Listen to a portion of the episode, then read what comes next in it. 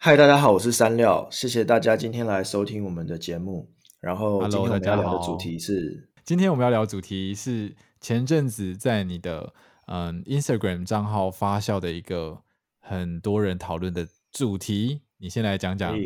是什么事情，到底发生什么事？我知道最近很多人就是发现实动态来 tag 我，然后tag 我的内容会是因为我觉得很好笑，就是我不知道为什么大家对这个主题会这么激动，等一下可以聊聊看怎么会大家有这么多的情绪。我那个影片的主题是在讲说谈恋爱的话你可以看颜值看长相嘛，但结婚你要看对方的脑子，然后结论就是门当户对才可以走得长久。那这个主题就是得到的反应很多是比如说欺骗共赏或是你说直接有人这样分享然后 tag 你说欺骗共赏这样吗？对对对对对，他欺骗共赏，这是不怀好意的吧，对不对？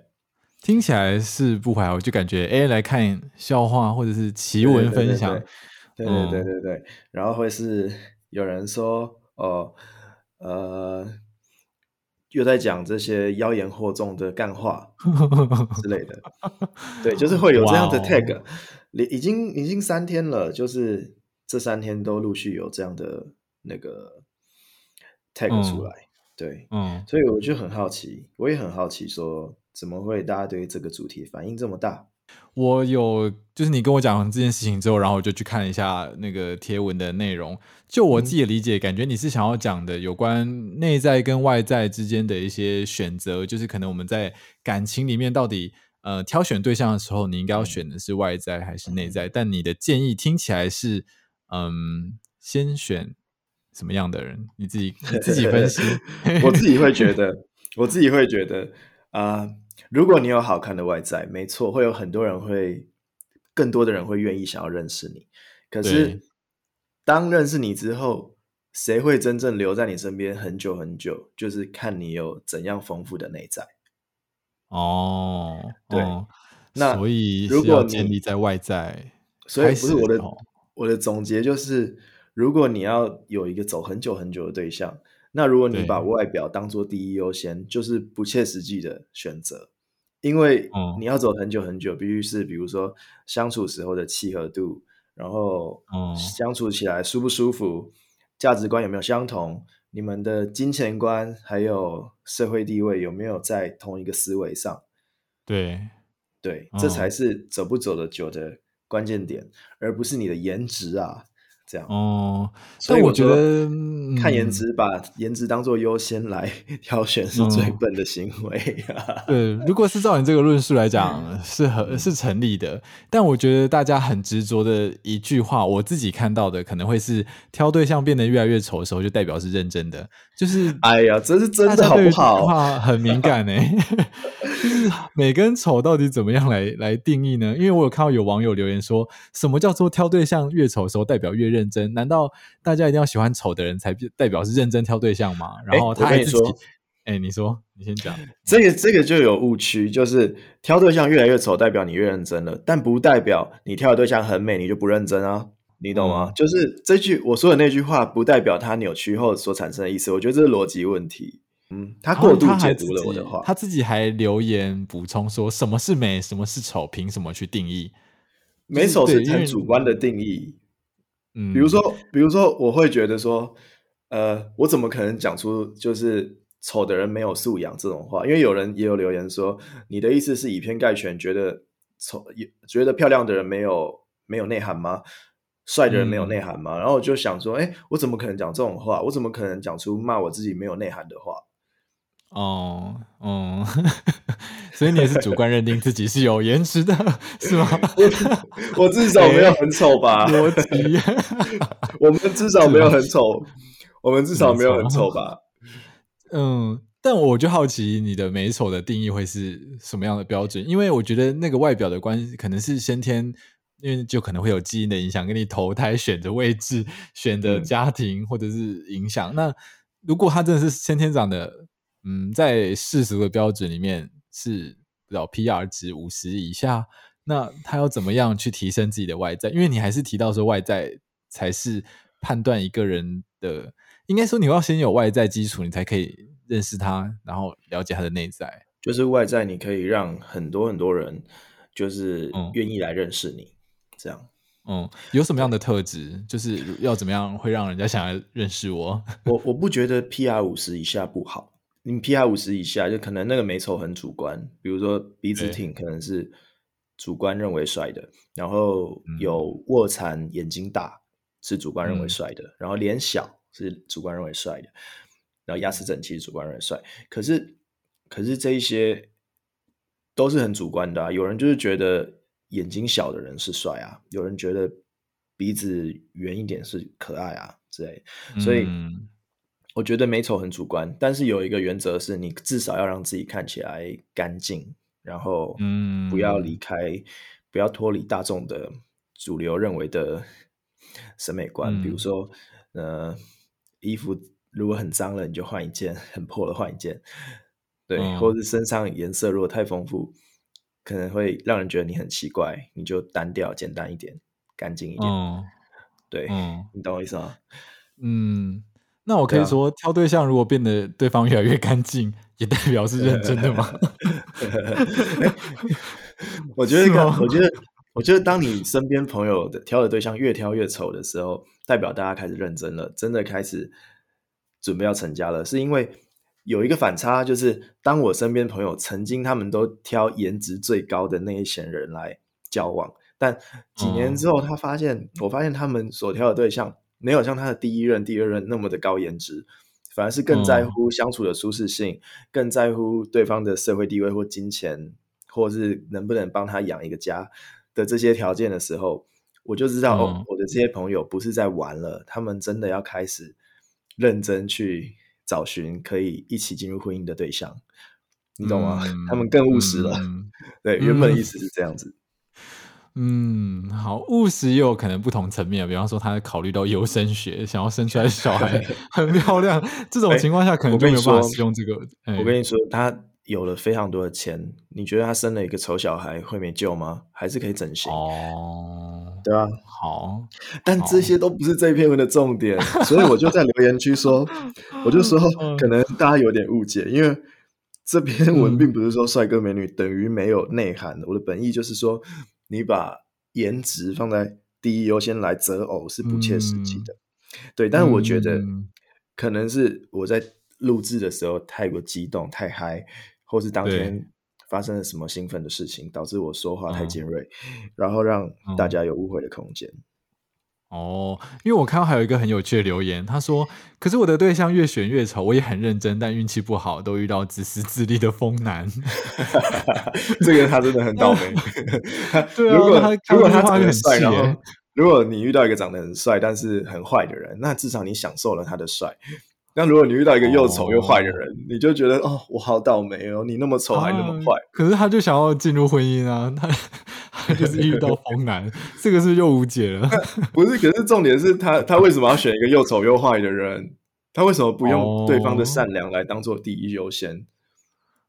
可是我觉得善良一开始很难看得出来，所以你就需要一段时间的观察期啊，你不是可能一个礼拜就进入。你可能观察个半年，好好交个朋友，然后观察他的为人之后，对不对？好，对，那建议这位网友就是先不要那么急着进入一段关系，你先认真观察一下，先判断一下标准。然后我觉得还有一个很好笑的留言，他就直接呛你，他说想看山料跟丑人日久生情，不相信不顺眼的话，有办法进入到暧昧阶段吗？我跟你说，丑不丑、美不美跟顺不顺眼是两件事。有些人长得很丑，但非常顺眼。就我真的有过这样的经验就是我身边人都说某一个人很丑，但是我就是很喜欢他，我就觉得就是他有一种丑萌感，你知道吗？你知道丑萌吗？就是很像那种那只狗叫什么？呆呆兽，你说呆呆兽很可爱，那叫什么？有一只狗很丑的，斗牛犬。你懂吗？斗牛犬就是有人会觉得斗牛犬很帅。斗牛犬是丑萌感，他就脸整个皮都垮垮的，然后就是、那就是一种丑萌感啊。对，那我觉得丑不一定不好看，丑一定也有很顺眼的，就是他很主观，所以我觉得这些人好像是我就是在想知道说这些人到底哪一块被刺到了，就是他到底为什么会因为这样而感觉到被冒犯，所以才会有攻击的行为嘛。我觉得如果用这句话来分析的话，会觉得他可能嫉妒你的长相，就说因为你的条件是这样所以我不相信你有办法跟比你条件差的人在一起然后因为你就讲说对啊，我听起来是这样啊，如果要分析的话。所以你的分析就是他嫉妒我的颜值算了，会不会被他攻击？算了，我也没差反正也不知道我长怎样他不知道你是谁，他连你的名字都不知道对啊，所以没关系但也不知道会不会听 podcast 但如果他愿意反驳的话，我觉得蛮有趣的然后可是我觉得虽然看颜值来挑对象是一件很笨的行为可是我偏偏就是那个最笨的笨蛋，就是我自己也会看颜值来挑对象啊，就是不是说真的要长得极好，而是我必须让我有感觉。对，我觉得因为现在的交友模式跟以前的年代不太一样，现在很多都是需要用可能交友软体或者是那种 dating app 去认识或者是拓展自己的交友圈，所以我觉得这可能也会影响到，对啊，你的外在形象你要怎么呈现，因为可能在交友软体上面，特定的交友软体上面会有特定呈现样子是有人喜欢的。我懂了，我觉得这部分是我没有同理心，是我的问题，因为我平常的交友方式跟大家不一样，就是因为生活方式不一样嘛，生活圈不一样，我的话可能是工作上就会遇到很多不同的人，所以我在工作上很多发生爱情的机会。对，但是大家可能因为各自的生活圈小，所以大家必须靠交友软体这种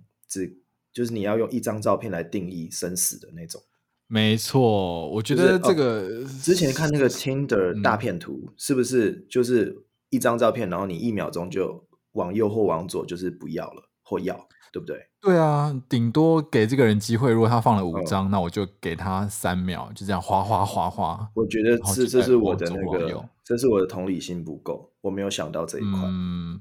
可能是因为你没有这样的经验，所以你没有想到会有这样的需求，或者是会有这样的交友形态。因为我自己觉得所以看颜值来挑对象是非常重要的行为，在交友软体上是啊，因为你没有办法跟这个人讲话，或者是你连展现你幽默性格的机会都没有的那个时候你已经被划掉了，所以你长得再丑，然后你人品再好，你再多善良多孝顺多符合主流价值的好男人好女性新时代女性的这种身份，你都没有机会，你都会因为你的颜值不符而被删掉。对啊，我觉得像我自己在滑手，我就觉得如果这个人自拍照太多我就不行，因为我觉得你没有朋友帮你拍照吗？就是你会有很多这种考量你为什么要这么刻薄？他就喜欢自拍而已因为我觉得有的人自拍就不好看啊，因为自拍就是某种程度你很喜欢控制你自己想要呈现的样子。可是我觉得如果别人帮你拍，但也可能会放自己喜欢或者是觉得自己好看的照片，所以我觉得外在还是很重要，就这个论点来讲。对，那就同样回到核心观念啊，就是一开始讲的，就是好的外表可以让更多人想要认识你，但是你的思维跟内涵能不能够丰富才是两个人走不走得久的关键点。所以如果你用外表当做第一优先来择偶，如果你马上第一优先来择偶的话，是不切实际的。它重要但不是第一优先。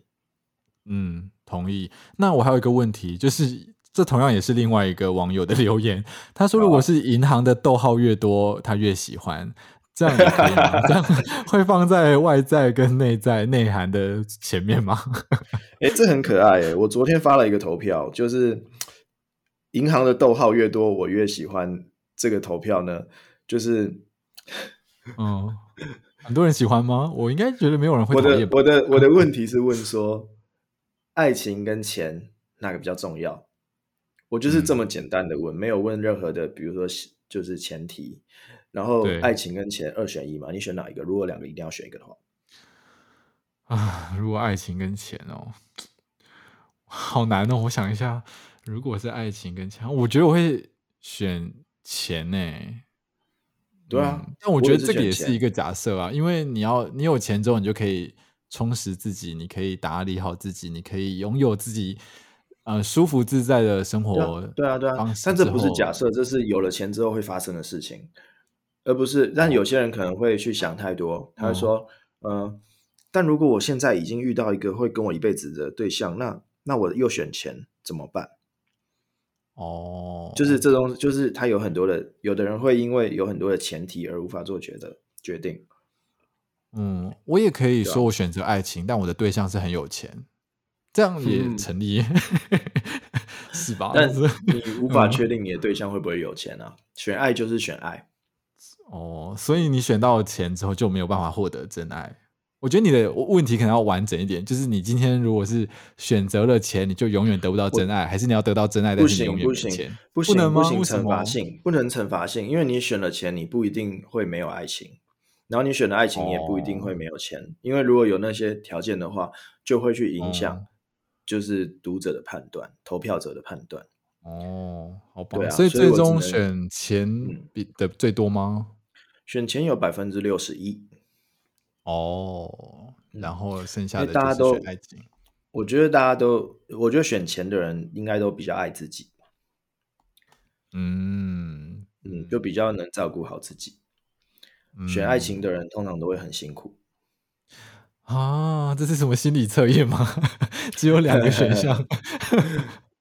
对啊，但是就会判断出来。好，那因为你刚刚有提到说，就是我们先撇除外在的条件来讲好了，就是那你觉得内在要好，或者是内在的条件好，或者有内涵是什么样的一个概念？就是他们很具体的一些判断的基准，或者是你自己的一些想象，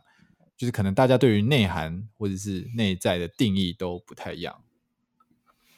大家对内在的定义不太一样。你说比如说比方说有的人觉得可以饱读诗书，就是很有内涵啊，或者是出口就可以讲出一些大道理，这个是你完全没有办法，我可能没有办法跟上的。我真的觉得这个也跟你喜欢怎样的外表一样，是很主观的。就是有些人喜欢读书的人，有说得出一篇文章的那种人，对，出口成章。对啊，但是有一些人就是会喜欢，就比如说心地善良的人，或是很有孝心的人，或是很疼你的人，或是同理心很强的人。就是每个人的那个，比如说你知道爱的5种语言吗？就是有的人喜欢被摸摸，有的人喜欢被口头上讲爱，就是每个人收礼物。对，每个人想要获得爱的方式不一样，所以每个人对于内在的定义也会不一样，对不对？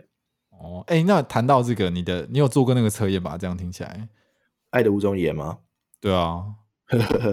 我每个都要，我超贪心的。你每个都要？对，好意思。我那时候做那个语言的时候，发现所有爱的5种语言，我都可以感受到爱。对，因为有的人是，有的人是被摸头什么的，被肢体触碰，他没有肢体接触，不一定需要。但是我5个都有感。对啊，我觉得我是相处的时间，我测出来也是相处的时间，就跟品质啊，就是不用每天见面，可是只要在相处那当下彼此是专注的，或者是对，就把全心全意放在对方身上，那个时候我就觉得他有在关注我，或者他有在乎我，在那个当下，然后剩下时间就放飞自我，没关系。对，这个我也有。因为我发现对方送我礼物，我会觉得如果我真的不喜欢，我还要演说我很开心，或者是我就会觉得你不用送礼物给我，我也没关系，我真的不会在意。所以我觉得对我来讲，我还是有比较明确的。所以跟你谈恋爱其实是比较轻松的，不用给我太多物质上面的享受吧。就是而且你很明确啊，你很明确，就是你的语言就是那几个，你只要告诉他你需要的是这几个，然后他有做到，他就满足了你。对对，这样就是有内涵的人。对啊，但我知道他那个他好像不是100%绝对的啦，他是有一个百分比吧，我记得他做出来的最后的结果。大家可以去测试看看，上网搜寻爱的五种语言就可以了解了。对，好，所以回到了内在，就是很主观的一件事情。那你自己感觉你的追求的内在是什么？你终极理想情人他要有什么样的内在条件？这种可以分享。我的话，因为我自己是一个工作狂，就是我大多数的时间都投入在工作，只要醒着的时候，甚至有时候睡觉也在做梦梦到，所以我会希望我的另一半他在工作上是跟我一样有事业心的，这样我们才可以有共鸣。对，如果他是一个比较爱玩，然后把工作只当成、他把工作跟生活切很开的那种人，我反而不行。嗯，对，而且他也会嫌弃我没有足够的时间陪他，所以我会喜欢第一个优先可能是事业心比较强，然后因为跟我会有相似的价值观，然后再来就是我觉得收入要跟我可以比我少一点，但不要跟我差太多，因为我觉得如果跟我的收入差不多的话，我们对于金钱的观念也会差不多。嗯，对，就比如说我们要吃什么样的餐厅，我们可能会比较容易有共识，然后我们今天生活要怎么开销，我们一个家庭要怎么开销，可能也会比较有共识。对，而不是说就是当我们所得到的收入不一样的时候，生活方式就会不一样。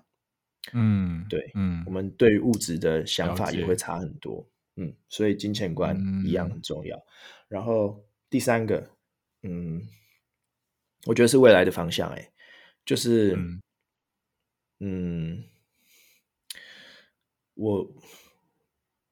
我之前就有遇过，就是我的对象是想要去世界流浪的那种，但是我是喜欢在某一个地方扎根的那种类型。哦，对，那这样就会有问题。我觉得这个部分让我有点受伤，所以我觉得这个可能我还在疗伤中。嗯，就是你是一棵在原地扎根的树，可是它却像一阵风一样。它是蒲公英，它是蒲公英。对，不行，这样类比差很大。说明它是蒲公英飞得很远，它就是飞得很远也没有离开你的树。它飞得很远，那风很大的时候，它会飞到另一个国家去。好，所以需要有同样的对未来的一些想象。对啊，没错。你呢？我觉得你的三个条件是什么？我觉得好像要清楚的知道自己在干嘛，在讲什么，在说什么话，知道自己应该说有中心思想的人。因为我觉得如果对我来讲，你的第一个条件是有中心思想。对啊，我觉得他必须要是一个能够有独立思考还有判断力的一个个体。这个好重要哦。对啊，就是他不会因为人云亦云，对不对？对，不会因为什么事情就随波逐流，然后因为什么东西好像很多人去追寻，他就盲目的去追寻。就是比方说现在这样的人他必须生活中本身就吸收很多的资讯量。对，所以就会是成为他的内涵啊，就是等于他的每一个选择可能他都清楚的知道了。我觉得可能是我自己投射出来的，就我希望我自己也是这样的人，就我做每一个选择我都知道我背后做这个选择背后的一些动机跟我想要达到的目的，然后就这样我会觉得虽然听起来会很势利吗，或者是很功利，但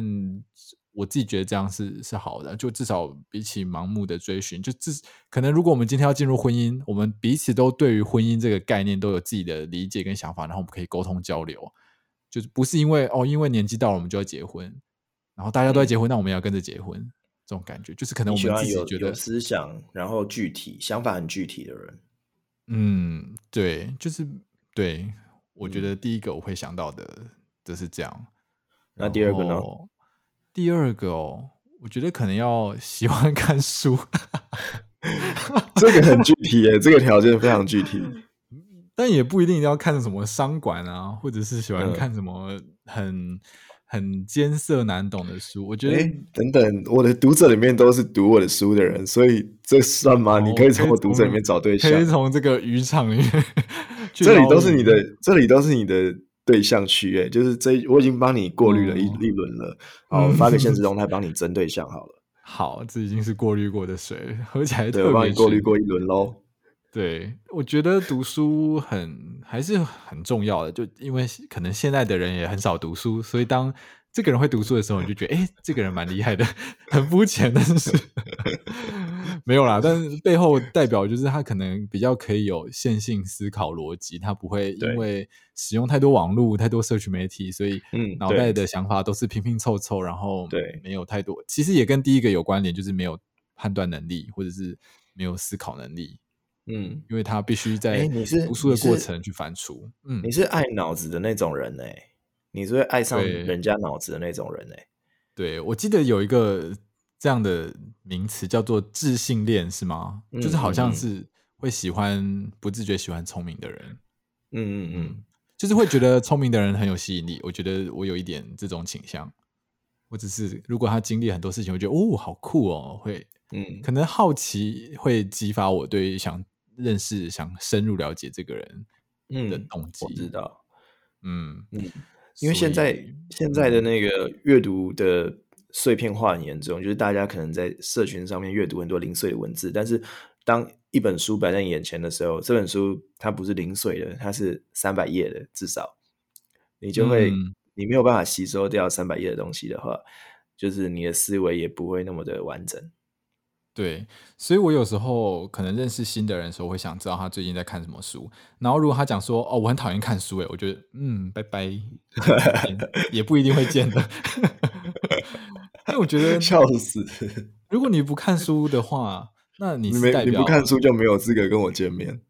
也不是这样，我就觉得，所以你觉得自己什么都懂吗？可是我觉得好像就是掌握知识，也不掌握知识，就是对于追求知识的人，他是永远都觉得不够的。对，没错。所以某种程度也反映出他没有想要精进自己的一颗心，没有求。也许他看书，他吸收知识的方式，得到资讯的方式是 YouTube 影片啊。这样可以吗？但我觉得不太一样YouTube 影片，除非他看 YouTube 影片会给我做笔记，然后他讲出来 YouTuber 不是那种，我先不要攻击人，就不是只是看那种不是搞笑的。对，就是不是看到很无厘头。对，我就觉得你可以攻击，没错，你可以攻击，因为没有人知道你是谁，你讲什么话都不会有人介意。没关系啦，我现在也想不到要攻击谁。就是你喜欢有深度知识型的内容。对，他也可以看那种废片，没关系，因为我有时候会看废片，可是他如果以废片来作为他主要吸收知识 的这个来源，那我就觉得有点可怕。那他整个人都会思维很废片。对，因为你要想在社群媒体上面，你自己也知道，在社群媒体上面的人，他们想要的不就是获取流量吗？因为他们就是赖以这个为生，所以他能给你很深入的东西吗？我觉得可能有些 YouTuber 会做到，或者是有些拍短影片的人可以，可是不是所有的人都能做到这件事情。那如果他摄取资讯的方式，他不看书，但他会看关键评论网，他会看端传媒。好啊，这个可以啊，这个可以。那我觉得他不会，但他不看书哦，他就是看网路。他会看，如果你有，他会看财讯、经济日报，都是 App。那可以啊，可以啊，这样可以聊啊，还是可以聊啊。对，也呼应你讲的吧，要有跟对方的价值观有一些契合，不然。如果我会看书，然后他不看，然后我跟他分享什么，他就是完全没有兴趣的话，这样我也会觉得很挫折啊。对啊，我自己来讲，我的主观标准会觉得我需要这样的另外一半来跟我互动。对。那你的第三个条件是什么？我只有讲2个吗？我以为已经讲了3个。你讲2个而已。你第一个是那个啊，你第一个是什么？第二个是要看书嘛，然后第一个是有独立思考，对，独立思考能力，对啊，第三个呢是强，第二个是要有，对，要会读书，会有求知欲、好奇心。第三个我觉得我其实刚刚也觉得金钱观也蛮重要，可是因为你讲掉了，等一下你又要说我就讲抄袭我，又抄袭，这样我每次都要想新的我想一下你就想你认为的啊，你的优先顺序一定有你自己的，还是就是外表？外表，可是外表我觉得干净就也是干净就好啊，就是我不觉得一定要很，因为我自己也没有长得，我自己没有觉得自己对外表很有信心，就是可能我会透过其他方式来增加自己的自信，但对我不会觉得自己是什么 PR 很 PR 值很高的人。嗯嗯，那你的第三个会是什么？第三个好难哦。你会很在意他的温柔体贴之类的吗？嗯。我觉得这个好像还好，家庭观、就是家庭观，嗯，或是人际关系很擅长。哦，好，有自己的生活圈好了。哦，对，因为你刚刚说你很介意他是自拍还是别人帮他拍照，你介意他有没有朋友？对，我介意他有没有朋友，所以你的另一半有很多朋友，对你来说很重要。对，但我不见得需要认识他朋友，但他需要有自己的生活圈。我懂，对，她可以跟她的闺蜜讲我的坏话，没关系。但我觉得她还是要有这群人来支撑她，虽然她可能会被闺蜜影响，但是我觉得那也没关系。至少你不能接受有一个人把所有重心放在跟你相处上，我不行，是不是？我会害怕。我懂你的第三点了，你的第三点就是你希望她就是保持她个体的独立性。对，所以其实也跟第一个有点像。第一个是思维啊，第二个是生活方式、一个是第三个是生活方式。对，你有发现吗？我觉得还是需要有朋友的刺激，或者是有就是在接触人之后，你会有不同的反思，然后你还是可以保持继续认识新的人。然后我也因为我自己也不会停止，因为有了对象之后就停止认识别人，因为我觉得就是朋友能带给你，或是新的人走入你的人生，他都会可能某种程度是要提醒你一些事情，或者是要带给你一些你不知道的际遇之类的。很有趣，因为我不会把我的对象如果是那种很寂寞然后边缘人，我还是会喜欢他。如果他平常你喜欢焦点在你身上啊不一定，也许他，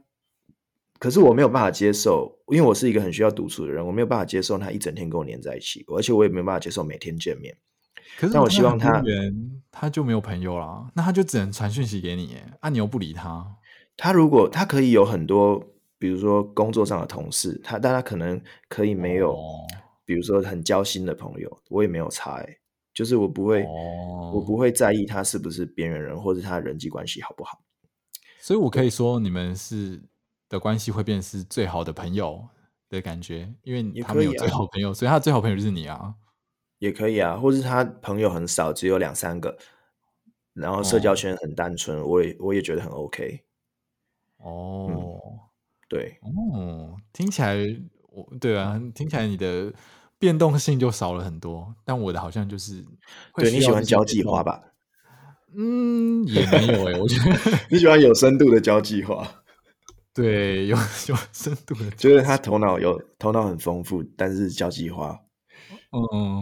就是我觉得交际花可能也会去判断什么样的社交是需要，什么是不需要的吧，因为他有独立思考能力啊。如果就我刚刚三点综合起来，他应该也不会花时间在无意义的社交上，所以这样说也可以，交际花。对，但他可能会为了要促成某些事情而去做很多努力得来的社交。自己也没插入，他是为了工作，那我觉得没关系，就是他自己需要的。那我觉得，因为我觉得就是我们在讲内在外在的时候，常常会把追求外在这件事情当作是一个很羞耻的事情。那你自己会坦诚，就是我就是喜欢帅的人，我就是喜欢漂亮的人，我交朋友就是要挑帅的跟美的，会吗？我并不觉得。我如果是交朋友的话还好，什么朋友都可以，但如果是谈恋爱的话，看颜值我还是会需要看颜值啊。对啊，所以我就觉得我自己是一个笨蛋。总归来讲就是一个笨蛋。然后我觉得另外一个在你影片里面可能会有争议的地方，我不知道我自己看起来会觉得可能怪怪的吗？就是因为你有提到门当户对这个概念。对，可是门当户对这个思想很传统，对不对？对啊，而且我自己的印象都会觉得，好像门当户对就是代表双方家庭的经济实力跟社会地位，好像跟两个人，因为我感觉我们现在是一个比较自由恋爱的年代，所以自己讲自己要门当户对，好像我觉得门当户对，我觉得它有迹可循欸。就比如说，刚刚讲到了啊，如果他从小就娇生惯养的话，然后他如果要跟一个比如说好，我自己好了，我是比较没有家庭的资助，然后我自己去创业，自己赚钱，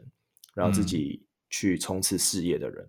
那如果我今天跟一个富二代，他很有钱，他现在的社经地位跟收入可能跟我差不多，但是我跟他是没有办法有共鸣的，因为他没有经历过那种他经过挣扎之后自己开创出来的那个过程，所以很多事情我跟他沟通起来，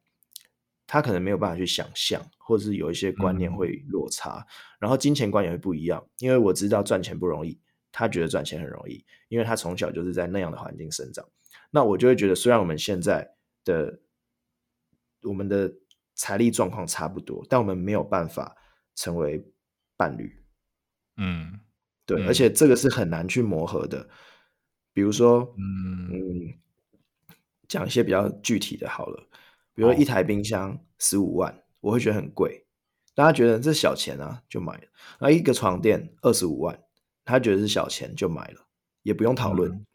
那我会觉得我的床垫2万块就好了，为什么你要买一个25万的床垫？然后我就会觉得很惊讶，而且为什么没有跟我讨论？我们要一起睡的床，对，就有这种情况发生。那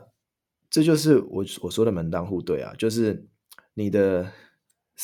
生长背景、你的现况、你的收入，跟就是这些都影响了你现在的居住环境，都影响了你的思维是长什么样，你做的判断是怎么样，所以我才会觉得门当户对很重要。但我觉得门当户对也不一定局限在说是你的爸爸妈妈，而是你现在这个人的状态，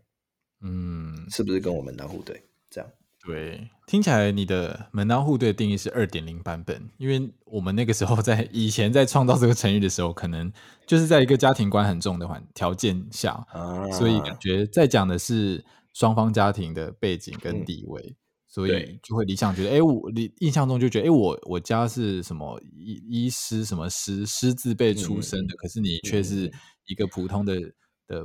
或者是中低收入户的家庭，就像流星花园那种感觉，就是门当户不对。我的门当户对可能比较 2.0 一点。对，我觉得可能还需要升级一下，就是变成是自己的一些成长背景跟自己形塑出来的价值观跟对方是不是？我觉得我觉得传统门当户对我可能就把它丢掉了。我的观念会是，如果跟门当户对人相处，你们就会像爱人一样，但是也同时像朋友，因为价值观是对等交流的，思想是没有鸿沟，所以你们无话不谈啊，而且你们的思维也会接近，然后方向是相同的。那跟他在一起，你就会因为这个很顺畅的交流状况，而你越来越喜欢你自己，然后你就越来越有自信，在人际关系上会越来越有自信，然后你也不会因为你不懂他而感到不安啊，然后你在他面前也可以表现最真实的自己。那这个情况，不就是你也不用看他脸色，也不用怕说错话惹他生气，不用怕做错什么他就不喜欢你。因为我知道有些当双方认知差异非常巨大的时候，你就会在他面前很小心的表现自己，那种情况就是很不健康的感情。了解。对，所以如果门当户对的话，我会觉得就是你光是成为你自己，就已经刚刚好是他喜欢的样子了。那这才是我要追求的感情啊，我们所有人要追求的感情啊。对，好，没问题。希望大家在未来追寻感情的过程中，可以去用这个价值，应该可以把自己追求的价值列出来，或者是你内心所向往的内在条件、外在条件什么列出来，也许可以更清楚的协助你找到你要的对象，或是用吸引力法则把它吸过来。对，好的，谢谢大家今天来听我们的节目。好，如果喜欢我们节目的话，就记得给我们5星好评，然后不要忘记分享。好的，看颜值来挑对象是最笨的行为，拜。没错，不要当笨蛋，拜拜。